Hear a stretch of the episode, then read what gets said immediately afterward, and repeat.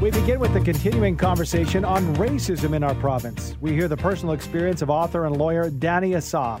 Danny explains the motivation behind his new book, Say Please and Thank You and Stand in Line One Man's Story of What Makes Canada So Special and How to Keep It That Way. Earlier this week, we got more details on what Stampede 2021 will look like, but what about Stampede events that normally happen around town off of Stampede Park? We catch up with Global News reporter Sarah Offen. We know that this year's Stampede won't include the Chuck Wagons, but the wagons are still going to roar in 2021. We get details on the competition that'll take place next month in High River from the Vice President of the High River Agricultural Society. And finally, looking to keep the kids busy this summer, we get suggestions on summer camp options available in the city from Ellen Percival, editor of Calgary's Child magazine.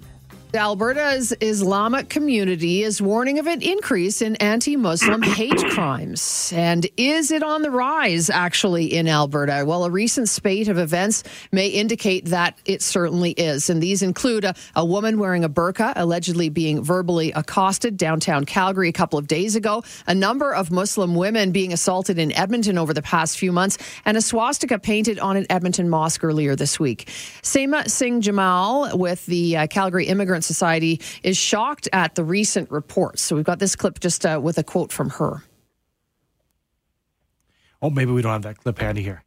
Uh, But, uh, you know, we're going to continue the conversation. So, with more on the issue, we're joined by Danny Asaf, an Edmonton native who now calls Toronto home. He's a lawyer and author of the new book, Say Please and Thank You and Stand in Line One Man's Story of What Makes Canada Special and How to Keep It That Way.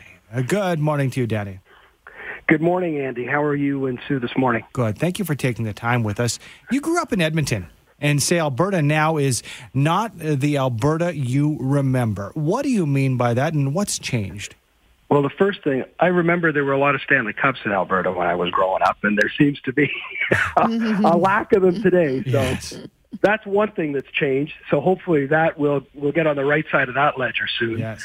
But the second thing about Alberta that I remember, it was a place that embraced everybody, and uh, including the Muslim community. That's why I look at this, and it's a betrayal of our history. It's a betrayal of our values to attack people for their religion. My great grandfather came from Lebanon in the in the twenties, and there were people from Lebanon before him in the early 1900s.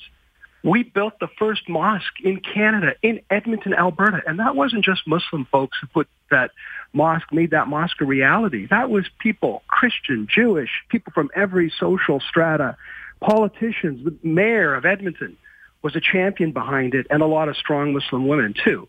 And that's our history. That's that goes over a century. So I don't know where we're going, backwards, forwards, but it's not the Alberta I remember. So, Danny, do you think is is Alberta this this redneck racist haven that people in other parts of Canada think it is? Is it just a small a minority of people acting badly, or or have things that were there beneath the surface been allowed to bubble up? What do you think? I think Alberta has always been a place that uh, welcomed everybody. And I come, I live in Ontario for the last 30 years. People call Alberta redneck. They say, you don't know it. You go live there. It's a place where you work hard, you give back your Albertan, period. And we never felt like that. I grew up, I look back at hockey. Uh, you know, my, the name on my jersey was Asaf, but I was captain of my team as a kid. That's when my players, my coaches, if you could play, you were one of us. And that's the Alberta that I remember. You know, and people today, I look and I say, yeah, there's a minority of people, but their voices can be uh, can be loud and can be violent or worse, but they're not going to define who we are. We know our history, we know our heritage, and we know where our strengths are. And for Albertans, I mean, this is a place where we live and let live. I mean, the, you know, we, we don't comment on people's religion and their backgrounds. You know who does that? The Communist Party of China tells you how to live your life. Albertans don't tell other Albertans how to live their lives and who to worship. Danny, what's interesting to me is you're a lawyer by trade. That's what you do, you know, uh, nine to five, Monday to Friday. Well, maybe more hours than that. And lawyers are busy. I want to give you credit for that. Uh, Thank you. Obviously, you, we're always looking for a little bit of credit somewhere. you so uh, you're on the team. you already have, obviously have opinions, and obviously with your background being in Edmonton, you have Alberta roots. Uh, but beyond opinions, you decided to put pen to paper. So why was it important for you to to to, to write this down and, and uh, put pen to paper?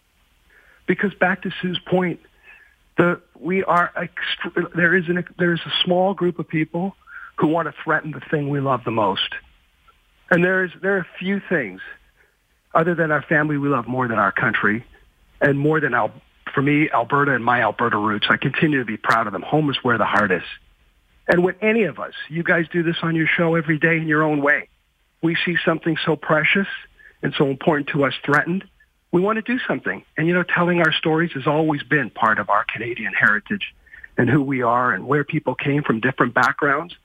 So when we see something we love threatened, we want to tell our stories to remind ourselves, first remind myself, and then try to share my story with others to remind us what makes Canada so special and why we still could look to the brightest future yet.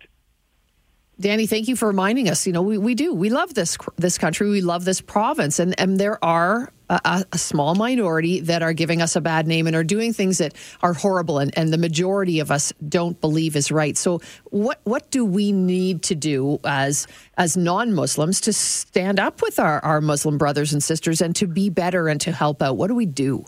Well, I think there's there's a couple things. Firstly, we draw back on our heritage. The title of my book is "Say Please and Thank You and Stand in Line," which were shared words shared by a beautiful Edmontonian of Lebanese heritage. His name is Munir Hamdan. He's a youthful 94 years old, and he shared that advice with my father, my own father. So it means we're a country where we respect and we expect to be respected. So we just draw upon our heritage. Number two, uh, that part of that heritage are immigrants and we all came from somewhere, and it was we came with nothing. I don't remember seeing a lot of pictures of people getting off boats in uh, ball gowns and tuxedos. Everybody came and had a fresh start here, and this country was a was a canvas where you could make the most of your potential. And then thirdly, Alberta is a great, great province in a great country, and you know what its best asset is? It's extraordinary, get her done people. Those are people who have gone through adversity. It's harsh out there and it's beautiful in its harshness and we may do. We love, we made peace with the winter. We play great hockey players. We're great skiers. And then at the same time, we know how to build an economy no matter what comes. And when we look around, we look at who our teammates are. It's us. There's no one coming to help us. And those people that we look at today, they could be your customer, they could be your supplier, they could be your employee, or maybe they could be your employer. Let's look to one another, the strength of our people drawn on our heritage, and let's start to get together all on the same team like we always have and put this plan together and get the future that we all deserve and our children deserve and make sure more than anything we hand off an Alberta and a Canada better than we got. Wow. Uh, Danny, we're wrapping up. We've uh, tight for time, but a real quick answer here because you referenced hockey a few times. Are you getting, getting behind the Habs to win the cup, or do you have a different team? Who's going to take it? Holy man! Why do you have the toughest question here at the end? You're supposed to throw me a softball. you know, at the end, we're all Canadian. We can unite around that, even if it means we have to cheer for the Habs in the Stanley Cup final. Great answer. Great answer, and uh, thank you, thank you for your time on this timely topic. We appreciate it. A pleasure. All the best. God bless. Take care, guys. That is Danny Asaf, lawyer and author. His book uh, that you can uh, pick up and uh, check it out on Amazon is Say Please and Thank You and Stand in Line, one man's story on what makes Canada special and how to keep it that way. Oh, so close. Albertans are keeping an eye on that vaccine uptake number, hoping that we hit 70% as soon as possible. That number is what the province has set in order to reach stage three of the open for summer plan. So, just how close are we, and what will it mean for event organizers when we hit it? For more on that, we're joined by Global's Sarah Offen. Good morning to you, Sarah. Good morning, Andrew. So we talked about it. You know, hopefully in the next several hours we hear about that seventy percent. We'll put that aside for a second because we've heard so much about Stampede Park and what Stampede will look like. But what about the events off Park? Because mm. to so many people, it's the pancake breakfast and maybe the different pop up bands. What are you hearing from event organizers? Yeah, and you know it's it's really been challenging for for a lot of planners as they're looking ahead to this. Um, you know, not only with the uncertainty that we've had around it, but now, uh, you know, they're telling us that uh, that right now they're looking for more more guidance from the province, just in terms of of what the recommendations will be. You know, just in terms of of how big their their crowd should ideally be, whether or not they should be having barriers in place, these kind of things. I mean, the province has said they're basically going to throw open the doors, uh, remove all of those restrictions. Uh, masking will no longer be required, but uh, you know, event planners they they want to be careful. They want to be cautious. They want to make sure that people are going to be safe. Um, we've also heard from um, people, you know, Rod Laidlaw for example, he he throws a, a big Acumen Capital party every year for mm-hmm. Stampede.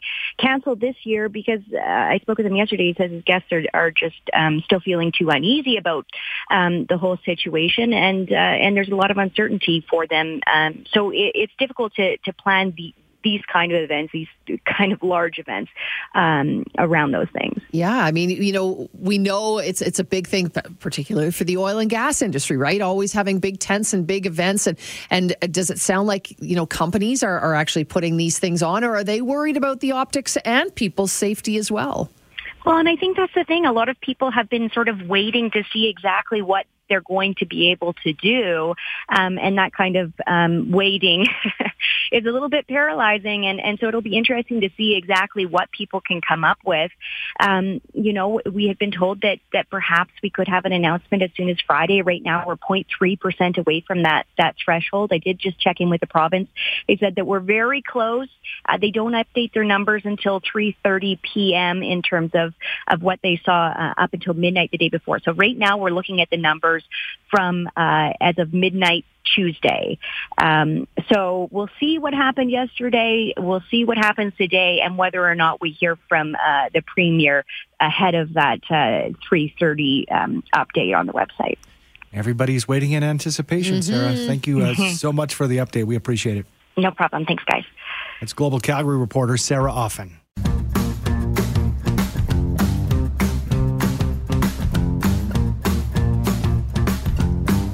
Well, for the first time since spring of 2019, the High River Ag Society is going to be hosting the World Professional Chuckwagon Association for not one, but two weeks coming up. Carl McGovern is the Chuckwagon chair with the Ag Society and very excited to have Chuckwagons rolling again. Good morning to you, Carl. Thanks for joining us. Well, thanks for having me. This is big news. I think there's a lot of disappointment with the uh, announcement uh, we heard a, a, week or so ago about the chuck wagon racing not happening at Calgary Stampede. So, WPCA announcing the chucks heading back to High River. Tell us, is that a bit of a scramble, or were you able to put things together quickly, or how did that go? Uh, it's it's a, it's still a scramble. We just started.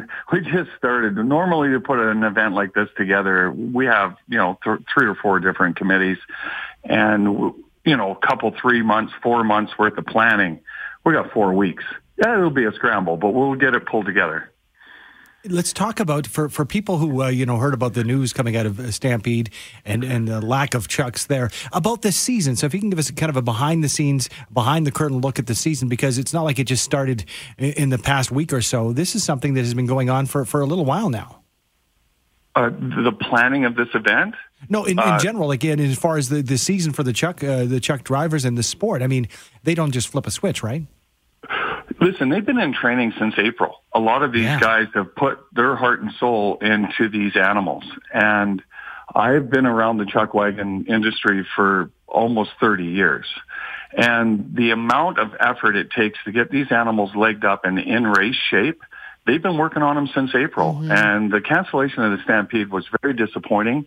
Uh, the WPCA approached us to try and run like a dash for cash so our setup here now is going to be, we would have four days of chuck wagon racing, uh, normally with Guy Weadick days. And of course, with all of the uh, rules and regulations, and there was no way we could pull together an event that size and uh, survive. So this is two weekends of three days of racing. So our normal four days will run three of those days in the first weekend.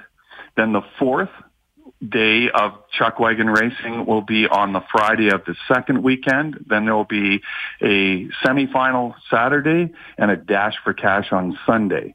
So it'll be six days of wagon racing with a dash for cash at the end. So we're really excited to be able to host that in High River. Carl, I hope you have a lot of space for people because I think you're going to get a lot of folks coming down to watch these races. Uh, you know, we talked about it right at the start. Disappointing that it's not at Stampede. People want to see this.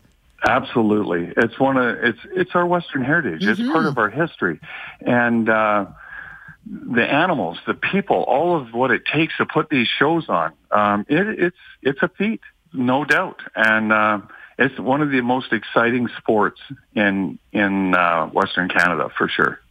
What's interesting, maybe we have some outsiders looking in because if you think about it, you know, we've been without Chucks for quite some time now with the pandemic.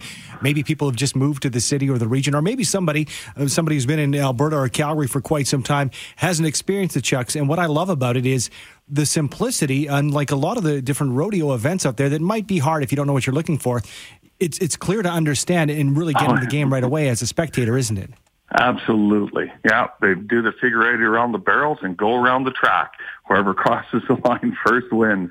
It's uh, yeah, it's pretty simple. Now there's a lot going on. There's a lot of moving parts to this that happens on that track as they go, but visually, yeah, it's pretty easy to understand. It's going to be fun. I think really anticipating a big crowd, I'm sure, with lots of us heading down to see. So, Carl, how do we get our tickets? Well, we are in currently, like we started on this about three days ago. So we aren't quite there yet. Um, most likely it'll be on the High River Ag Society's website. There will be a link to go to be able to purchase your tickets online. We're still getting that sorted out. We have to do all assigned seating at this point because we are not officially opened up. Mm-hmm. Um, we would normally do rush seating, right? So that's going to be a little tricky for us because every seat will need to be assigned at this point. So that's a, that's a hurdle we have to clear with our ticketing agent, and we're working on that currently. And we're hoping. I don't want to put a timeline on it, but I, I think within a week or so we should be able to go to the High River Ag Society and click on the link and purchase your tickets. Good stuff. Yeah, absolutely. Uh, very much for those folks who uh, want a taste of the sport. Uh, this would be the place to get it. So we appreciate your time and telling us all about it, Carl. Hey, listen, I appreciate you guys having us on, and uh, let's go racing. We're excited yeah. in High River. We can hear it in your voice. awesome. Thanks so much. Okay. Have a great day. That is Carl McGovern, Vice President of the High River Agricultural Society and Chuck Wagon Committee Chair, and again online at High River Ag, that's ag.com. And with summer break just days away for Calgary kids, it is crunch time for parents looking to keep those kids busy and entertained for the next two months. So, as luck would have it, Calgary's Child Magazine is focusing on just that with their latest issue titled Summer in the City. With details on what's available, I'm not sure if this is better news for the kids or for the parents, but we're joined this morning by Ellen Percival, editor of Calgary's Child Magazine. Good morning, Ellen. Good morning. Thank you so much for joining us. This is huge news. I know a lot of people were really concerned about what they were going to do this summer. So, where do we start? What did you find? And, and maybe share some of the options available for us. there are so many. So, that's the good news. Everybody was holding their breath, waiting for the announcement or camp's going to go, camp's not going to go. And so now we've got amazing, amazing choices. So, we've got everything from, how about circus? You want to learn about the circus, you I can do. do that. You can take music lessons in the park. We've got animals, outdoor skills, fencing, cooking, you name sports, soccer, dance, music, drama, art. There's honestly something there for everybody. There's there's prep for kindergarten. There's skill development if you are a little worried about your kids. Um, you know, if they didn't quite get as much socialization as you hoped last year and how many did really. So there's some skill uh, development as well, socially and education-wise. There are things that you can take together um, as a as a family. The YW is actually offering some free mindfulness workshops if you all need to regroup a little bit. Hmm. So, and the Y is offering, the YMCA is offering some family options. There's just so much going on, and it's wonderful to see.